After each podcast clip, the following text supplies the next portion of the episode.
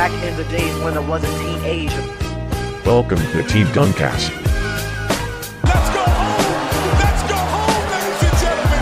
Let's go home! Sur l'ensemble de sa tête, il est monté sur la tête de notre pivot de 2010. Oui, pour lui toquer dessus. It's over! It's over, ladies and gentlemen! Back in the days when I was a teenager. Tim Duncas va dans les années 90 et plus précisément sur la période des Knicks qui nous a clairement enchanté par sa dureté, par euh, son niveau de jeu également, au contraire de, ce qui se passe ces dernières années. Sur l'ère Tim Duncas, sur l'ère de Michael Jordan, il y a eu en effet une confrontation auquel nous sommes obligés d'y revenir et on va faire plaisir également à notre big boss Brice Ancel au travers des Knicks de New York avec un joueur emblématique, John Starks, les gars. Le petit arrière métissé, clair de peau, teigneux. Il fallait que Tim Duncas revête ce genre d'individu. Et en effet, bon, on est là pour ça. Alors, déjà, les gars, John Stark, ça vous inspire quoi? Ça Alors déjà, à, à- à ne pas confondre avec euh, Tony Stark, alias Iron Man. Oh, mais vas-y Blague de merde euh, au début du podcast, toujours. Euh, Qu'est-ce que ça m'inspire, euh, John Stark? Ça Samuel, t'es vraiment nul. Hein. Vraiment, t'es vraiment nul. Le show, le show. Toujours. Ça m'inspire, ça m'inspire les Knicks. Ça m'inspire euh, les Knicks, la seule fois de leur vie où ils ont eu une équipe à peu près compétitive et où ils ont eu espoir de gagner quelque chose. Ça m'inspire ça. Ça m'inspire The Dunk, sur lequel on reviendra plus tard. Le Absolument. fameux Dunk. Exceptionnel. Exceptionnel. Mapenda Bah écoute, euh, moi je pr- je veux pas attendre qu'on attende. Je veux pas qu'on attende plus longtemps. Moi je veux qu'on parle du dunk tout de suite. On est des bandeurs. ou Ah pas ouais, ouais. tu te définis comme ça, toi Bon, Bah franchement oui. Oui, il faut, faut à un moment donné, c'est bon, il faut, faut, faut faire tomber les masques. Il a fait, il a fait son coming out. Ça y est, c'est bon. non, Attention. moi, John, Star- John Stark, ça m'évoque, euh, ouais, surtout ce dunk-là, parce que il faut en parler tout de suite, parce que dunker sur Jordan, il n'y a pas beaucoup de gens qui ont réussi à le faire. Et Horace Grant. Et Horace Grant Grant. en même temps, oui, Mm. mais surtout les deux en même temps, quoi. Donc c'est pas les premiers venus, surtout et surtout pour la symbolique. Je pense qu'on détaillera un peu plus le contexte du dunk, mais le faire à ce moment-là, euh, et même le dunk en lui-même, il est incroyable. Donc euh, moi, ça m'évoque surtout ça, et ça m'évoque aussi le fait que ça soit l'idole du Madison. Tu vois, on n'a pas Ewing qui est vraiment la star incontestée, peut-être Bernard King, Absolument. mais euh, lui, il fait vraiment partie de l'idole des. Quand tu parles à un supporter des Knicks. euh, tout supporter des Knicks connaît John Stark, tu vois. Complètement. D'ailleurs, je crois que ce, ce dunk est considéré par certains comme l'action la plus ouf euh, du Madison. Ouais. Ouais. Genre l'action, euh, ils disent- ils peuvent dire qu'il y a eu 10 000 actions, tu vois. Il y a le. Le dunk de Sprewell là, en finale aussi là, contre les Spurs, c'était 99. incroyable. ouais. Ouais, t'as ça, euh, tu vois, t'as le, même le, le 3 points de Larry Johnson là, contre Indiana. T'as des actions mémorables, tu vois, quand Ouais. même, des- dans l'histoire des Knicks, mais ce dunk là, apparemment, tu vois, ça a fait un. Bon, Mais les quand- gars, ils ont- ça, mais ça a quand- retourné la salle en vrai. Oui, oui, quand tu regardes, c'est ce que j'allais dire, quand tu regardes la, cette série-là qui est magnifique d'ailleurs, Ouais. 93, ah oui. euh, le bruit qui, le bruit qu'il y a dans le Madison. Ouais. euh, Ouais. en plus, personne, ap- après ce dunk-là, personne n'aurait vu le scénario qui va se passer derrière, mais bon, malheureusement, on clash pas, on clash pas les Knicks pour rien, hein, on sait d'où ça vient, mais En encore effet. une fois, ce dunk, il est, il est légendaire. Il est légendaire et en effet, on parle de John Starks, très cher auditeur, très chère auditrice, issu d'Oklahoma, de la ville de Tulsa, hein, euh, pour euh, rappeler les petits points historiques. Évidemment, le père est parti, il n'est pas autre dans le foyer, ils sont cinq et frères et sœurs. Oh, quel hasard! Oh tiens, Incroyable hasard! C'était toujours dans les épisodes. eh gros, ben, Samuel il a tout dit, oh quel hasard justement. Bon c'est bon. Eden Hazard, bon excuse-nous un gros, hein. Euh, t'es- chiant, encore plus chiant que moi, toi. Vas-y, il est claqué en ce moment. Mais en tout cas, John Stark, en tout cas, John Starks, pour nous, euh, ça va, ça va être dur pour lui le démarrage. On, bah, Ouais. Évidemment, bah, le contexte déjà économique, on le, on va pas revenir là-dessus. Encore une fois, issu bah, de la communauté afro-américaine, euh, élevé par sa mère et par sa grand-mère, avec ses cinq frères et sœurs. Il va plusieurs fois déménager, euh, surtout Oklahoma, bien entendu. Et euh, ce qui va se passer, c'est qu'il aura pas de bourse pour l'université, donc il va plusieurs fois enchaîner les petits boulots bah, pour aider les parents. Hein, donc ça, c'est France. Bon, on- ça c'est particulier au contraire des différents profils qu'on a eu nous sur Team Duncast. Mais moi, j'aimerais quand même revenir sur la dureté du bonhomme parce qu'il y a une, il a quand même une pugnacité, une dureté en se disant, je suis sûr de faire une carrière, j'ai le niveau pour le faire, alors qu'il est pas forcément issu d'une région où la visibilité, elle est là. Mm. Et, euh, et, c'est moi, c'est tout à son honneur par rapport à ce jour-là. Et en fait, j'ai moi-même à l'époque, sans Tim Duncast, hein, je me suis tapé un petit peu les, euh, les, les, les, les, les séries dont vous avez parlé par rapport au duel avec Michael Jordan et les Knicks hein, au cours des années 90, lors du premier tripit. Euh, j'ai vu que le mec, il, il était en un contre un, frère. Et gros, il y a plein de mecs, je suis sûr, ils passent pas. Ouais, non, il passe pas. Et euh, enfin, je sais pas si tu veux revenir sur sa, sur son, sur son, sur son début de vie ou Vas-y, vas-y, gros, on termine- ça vite. Non, sur, enfin, surtout pour rebondir sur son style de jeu, c'est un arrière en fait qui est ultra complet des deux côtés du terrain, tu vois. Ouais, ouais. C'est ce qui fait que il a eu beaucoup de mal, je pense qu'on détaillera après, à se faire une place en NBA. Oui. Mais par la force de son travail, en fait, il est devenu un défenseur d'élite. Il est devenu un shooter ultra fiable dans une ligue où il y en avait pas des masses, Tout à fait. tu vois? Et il, il a été assez intelligent pour se dire que il faut que je sois bon dans un domaine en particulier pour me démarquer des autres arrières parce qu'à cette époque-là, dans, le dans les rangs des Knicks, il y a quand même pas mal d'arrières et lui, il arrive vraiment par la petite porte. Et surtout, euh, il se il se, il, se re- il se fait remarquer aussi par une agressivité Ah ouais. qui peut être positive parfois comme négatif. Hein. On peut demander à petit Pippen ou à Ouais, même euh, Anderson, Reggie Miller. qui ont- Reggie ouais, Miller. Reggie Miller, il est dans des bagarres. C'est un mec qui joue dur. Et tout ça fait que, et en, pa- en, en, en sachant de là où il est parti, tout ça font, font que c'est vraiment une personne à part dans, dans l'environnement Knicks des années 90 où il arrive à se faire euh, Complètement. une place dans, dans l'un des rosters les plus dangereux de l'époque à l'Est. Mais, mais, même, mais même avant même de mentionner les Knicks, il y avait son entraîneur à l'université, c'était au nom de Leonard Hamilton, coach de l'université de Oklahoma State, qui disait on avait besoin d'un leader, on a besoin d'une forte personnalité, et John Starks co- correspondait exactement à ce dont nous avait besoin.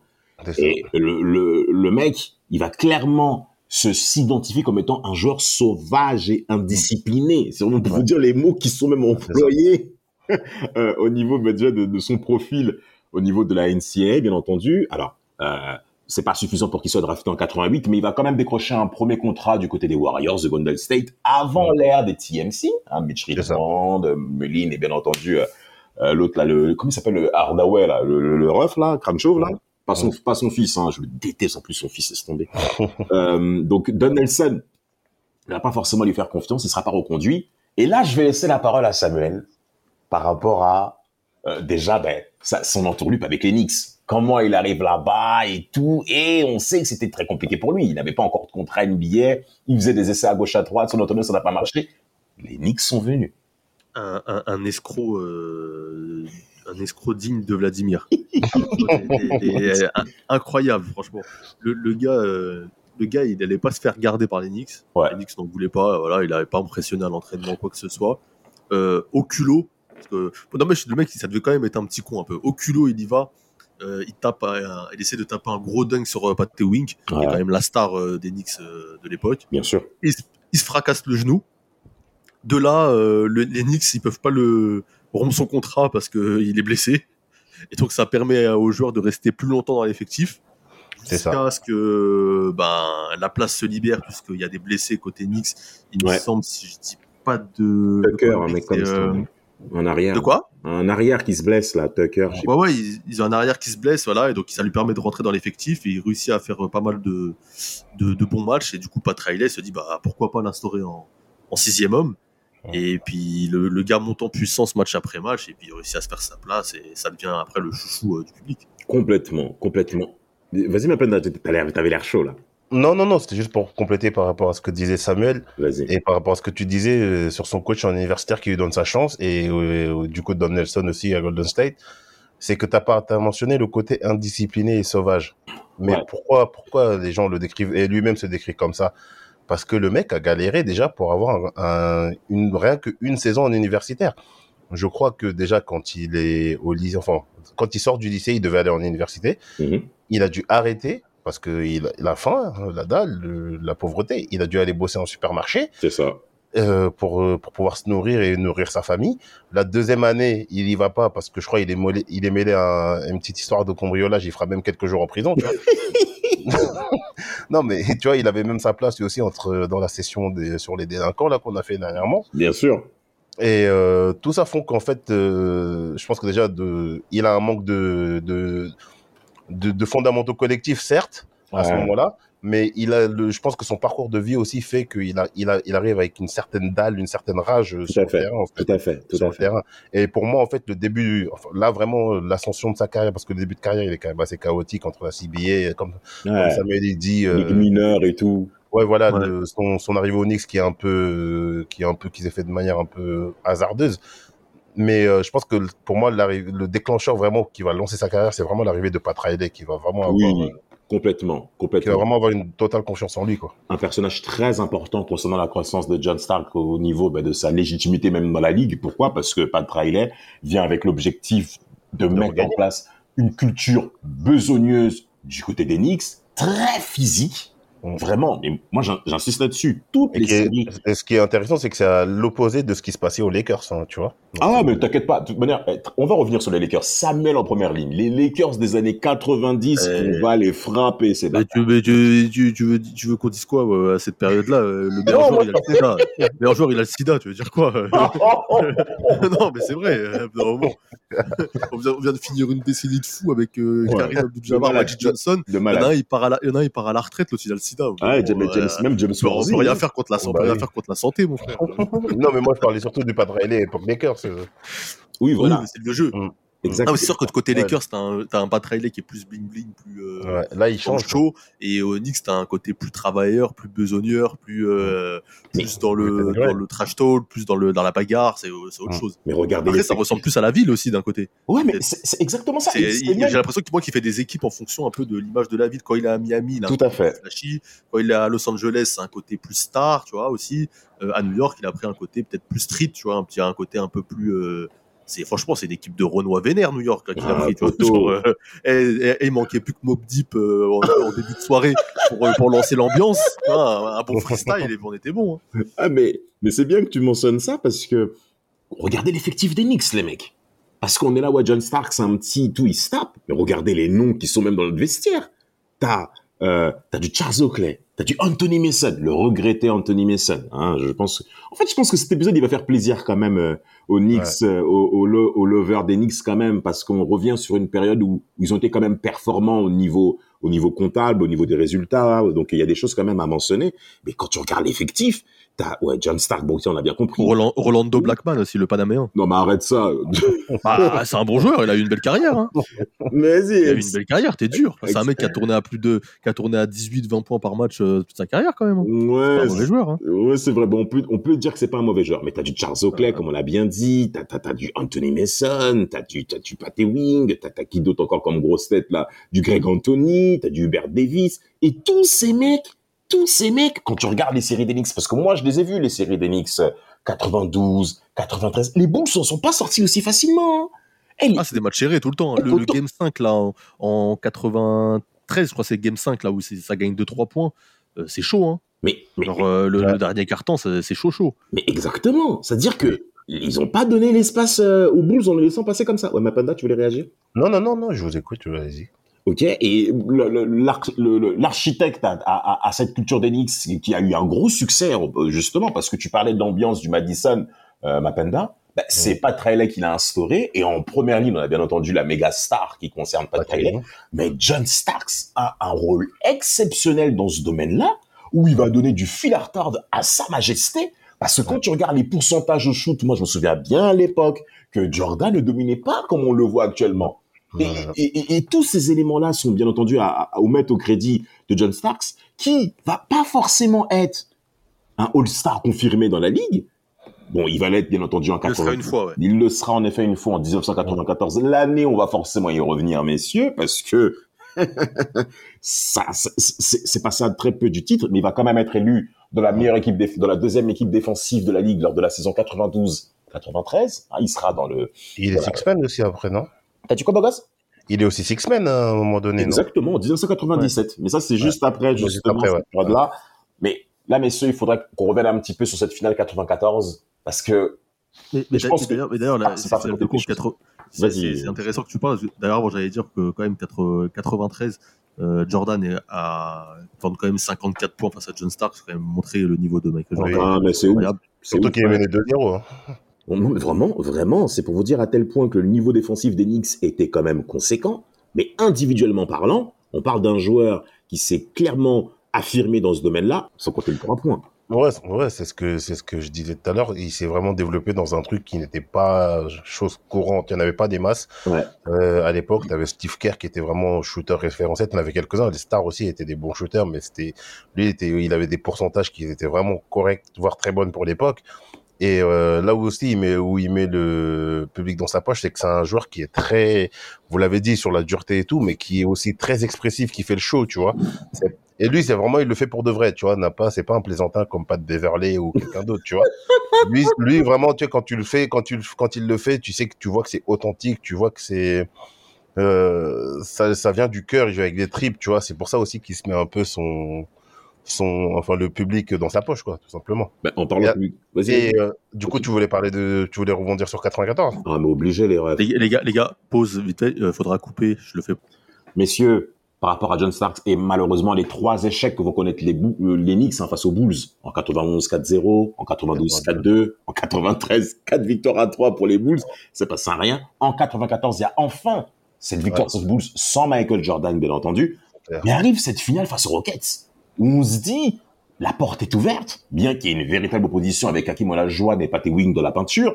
On se dit que les, les Knicks sont les armes nécessaires pour pouvoir remporter euh, cette Ouais. finale. Alors, il y a le match 6 que Houston va bien entendu reprendre, mais pourquoi John Starks passe à côté lors du Game 7 Il passe complètement au travers et malheureusement, jusqu'à aujourd'hui, les Knicks pleurent. Ouais, jusqu'aujourd'hui, les Knicks pleurent parce que quand tu fais 2 sur 18 dans un game set, dans une finale où t'es, je pense qu'avant la finale, euh, quand tu dis c'est qui les favoris, je pense que c'est les Knicks de par leur, leur parcours sur les, sur les dernières, sur les Ouais. dernières années, de par leur style de jeu qui correspond, enfin, qui est un peu beaucoup plus agressif que les, que Houston. Et on l'avait dit sur la série, euh, de, on avait parlé de, on avait fait un podcast sur cette série-là où on avait dit que Houston avait un jeu beaucoup plus lent, beaucoup plus posé, Bien sûr. et avec un avec des joueurs un peu plus expérimentés, beaucoup plus vieux du coup. Et on s'était dit que si les Knicks faisaient du Knicks, c'est-à-dire en jouant vite, en trouvant même pas de Riley en, en pas Ewing, pardon en transition, euh, ça pouvait le faire et en défendant fort. Et là, sauf que ce qui va se passer, c'est que le, le pauvre le pauvre Starks qui va passer à côté parce que quand tu fais 2 18 2 sur Non, 18 pour lui, pour la défaite. hein. oui, c'est clairement clairement pour lui. Mais surtout que euh, dans, la- dans la série, il y a, il y a des moments clés comme ça où il passe pas à côté, mais tu sens qu'il est un peu, il est un peu fébrile. Comme par Ouais. exemple sur le game, euh, 6. sur le game, non, même avant ça, sur le game 2 ou 3, je plus, je sais plus exactement. Il met ses deux lancers, mais tu sens vraiment qu'il a la goutte au- sur le, sur le visage. Il, il joue avec la pression, tu vois. ouais. Après, est-ce que c'est pas là qu'on voit son peut-être son plafond de verre? Tu vois, Ouais, le fait que c'était Oui, pas un sûr. gars qui avait vraiment Ouais, euh, peut-être ce niveau-là de base et qui n'était pas amené à jouer à ce niveau-là. Ouais. Et, que, et que là, dans un match qui est aussi serré que tu perds de 6 points, euh, et que ton deuxième meilleur scoreur euh, finisse le match à 2 sur 18 avec, 5, avec 8 points en 42 minutes, Ouais. ça la fout quand même très mal. Non, Sachant non, non, que en face, euh, les mecs qui blaguent pas, que ça soit Hakim, que ça soit euh, Même Sam Roberto Cassel, hein. Roberto ouais, Sam Cassel, tu vois, il y, a- il y a du monde. la Et, sûr. normalement, quand t'es censé, les, le- le- les Knicks doivent gagner cette finale, franchement. Oui, Bien sûr. Euh, Complètement. moi, moi, je, trouve- je, c'est, déjà, t'as ce, t'as cette, t'as cette- t'as ces deux derniers matchs que tu perds de 2 et 6 points. Tu, tu mènes la série au départ. Tu mènes 3-2. tu mènes 3-2, exactement, tu Tu mènes mènes 3-2. Mais surtout que il y a ça, mais surtout que sur la saison même d'après, ça sera le premier joueur à réussir plus de 200 tirs à 3 points sur une saison. Exactement, 217 pour être au plus précis. Exactement. Jack- Tu vois, des trucs, euh, des, des, des, Des des, références. des stats que, ouais, des stats que, qu'on mettra beaucoup d'années à battre, avec notamment du coup Ray Allen ou Steph Curry, mais bon, ça, c'est, c'est, ou même Evan Fournier. Mais, euh, ça prouve quand même que ce, cette défaillance-là, elle arrive vraiment au pire des moments. Et comme Samuel l'a dit, je pense que moi, on a, à ce moment-là, on a compris que c'était quelqu'un qui avait un, par- un parcours énorme, mais qui pouvait pas être une, un- une, une, une star qui pouvait porter son équipe lors d'une finale NBA, quoi. Mais c'est justement, c'est, mais c'est même bien que vous parlez de ça parce que cette défaite en 94 va clairement être un tournant dans sa carrière. En tout cas, moi, c'est ce que je pense. Clairement. Parce que en ce qui va se passer, c'est qu'au match 7, et ça, c'est important de le signaler, il va pleurer pendant une heure dans la douche, le ref.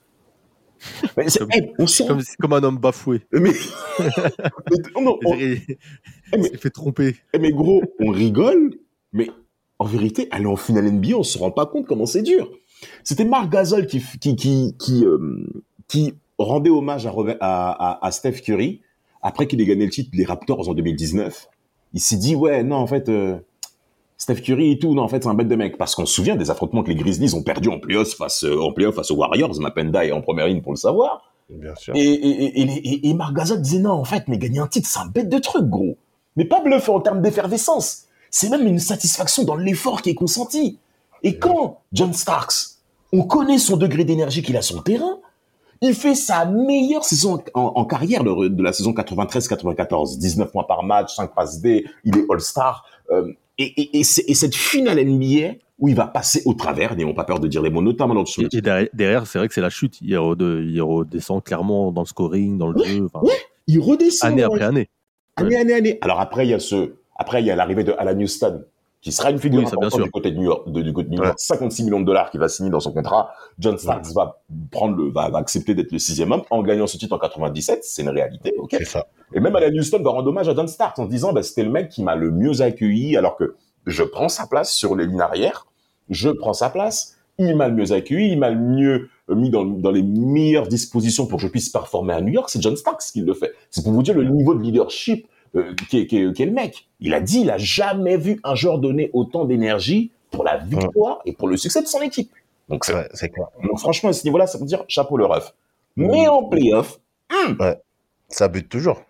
ça bute toujours. Mais je pense, moi, dommage, excuse-moi, je pense que, je pense que la défaite de 94, elle casse vraiment quelque chose chez lui et même dans la dynamique des Knicks. Parce que Ouais. même si les Knicks derrière feront des, des campagnes de playoffs, même quand Jordan revient en 95, enfin, il y aura, il y aura la rivalité qui va se mettre en place contre le, Heat, bien sûr. euh, il y aura les, rivalités contre tes Les- Pacers et les tout? Pacers, bien sûr. Mais j'ai l'impression que, en fait, cette flamme qu'il y avait là, là, de 92, on va dire, jusqu'à 94, jusqu'à cette finale-là, on va pas la retrouver, tu vois. Mm, On- mm, mm, mm. on va, les Knicks vont toujours essayer de, de rester dans la tradition d'équipe rude en défense, qui aime la maillotche et tout. Mais euh, je trouve qu'elle sera beaucoup moins, euh, il y aura beaucoup moins de, comment dire? Elle sera moins visible, c'est une évidence. Ouais, voilà, elle sera moins visible et beaucoup plus, euh, il y aura un basket beaucoup plus stéréotypé, tu vois. Et après, Ouais. pas Après, des si on Knicks veut aussi déjà être. prend- euh, J'ai l'impression qu'ils ont aussi un blocage mental, moi, dès Ouais. qu'ils voient Michael Jordan euh, en Ouais. NBA, en fait. Bon, Parce que que, hein. clairement, lors de Jordan, finale, hein, c'est les deux saisons, c'est les deux saisons où Jordan sont pas là. Oui, Ouais. Ils font finale 99, finale 94. Quand Jordan n'est pas là, quand il est là, ils n'y vont pas. Et Oui. pourtant, même parfois sans l'affronter, tu vois. En fait, j'ai l'impression qu'ils ont vraiment ce blocage. euh, Je sais pas, il y a eu un bleu. Je pense que cette finale, ouais, comme on l'a dit, ça, ça a mis une claque un peu à tout le monde et que derrière, il y a eu un peu cette institution de la, de la loose qui s'est installée Ouais, euh, ouais. chez les Knicks. Et le côté, on, on gagnera jamais quoi qu'il arrive. On est bien Parce placé. que même, même, même l'année d'après contre Indiana, pour moi, ils doivent le prendre aussi. Tu perds pas euh, comme ça contre Indiana à la fin. Ouais, mais t'as En fait, vu c'est- Reggie Miller aussi Ah, mais bien sûr, mais, non, mais tu dois empêcher que Reggie Miller fasse ça normalement. Ouais. C'est ça que, en fait, les 8 en fait, c'est une 9 équipe. points, 13. Bah oui, une Non. équipe comme le Nice qui était connue pour sa, ri- sa rigueur défensive, par son agressivité.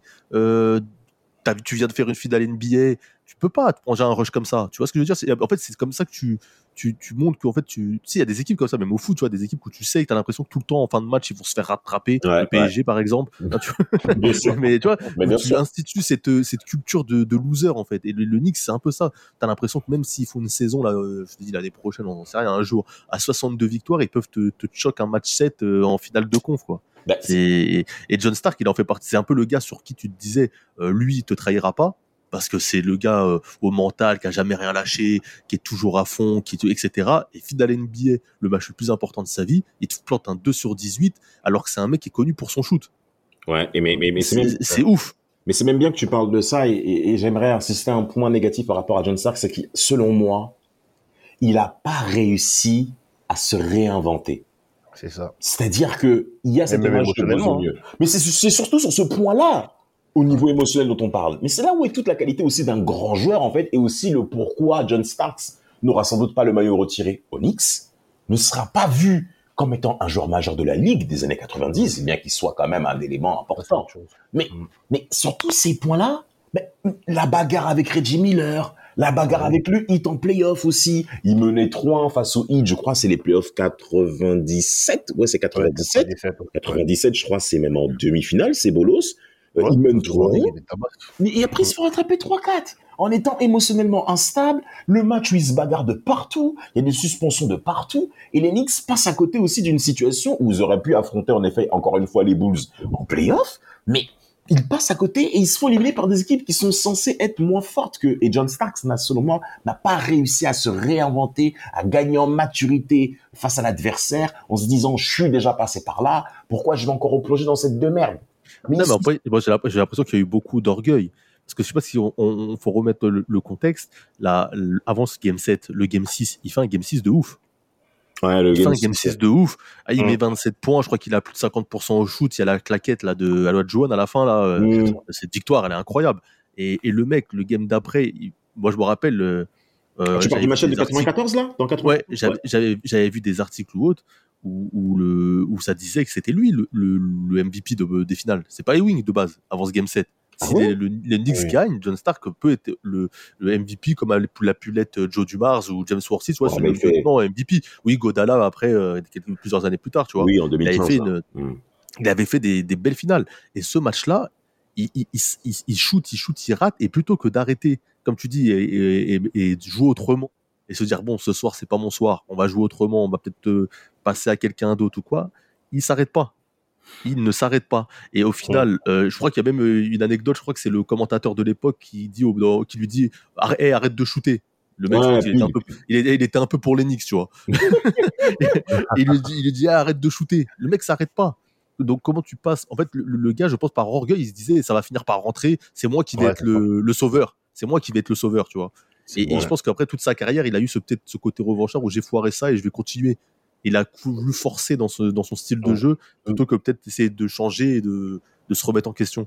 De se remettre en question, George. Mais c'est- Vas-y, c'est- Martin. moi, je, je voudrais surtout rebondir sur le côté émotionnel dont, dont tu parlais, Damas. Mhm. Parce que quand il, euh, quand il doit prendre le relais, quand Ewing étant un peu en fin de parcours, Ouais. et que tu as une nouvelle génération de joueurs qui arrive à New York, Mhm. Sprewell, Euh, ça, ouais, Sprewell, etc., les Houston et tout là, euh, il va être toujours, tu sais, dans, il va être devenir en fait une caricature de lui-même, en fait, j'ai l'impression. Comme tu as mentionné les bagarres avec Reggie Miller, etc. Mhm. Tu dois pas, à ce moment-là, surtout quand tu as, surtout toi connu l'heure de gloire des Knicks 3-4 ans avant, tu vois, et que Bah ouais. t'es t'es dans une passation de pouvoir, tu dois avoir un autre truc, tu dois, tu dois montrer que tu as évolué, tu vois.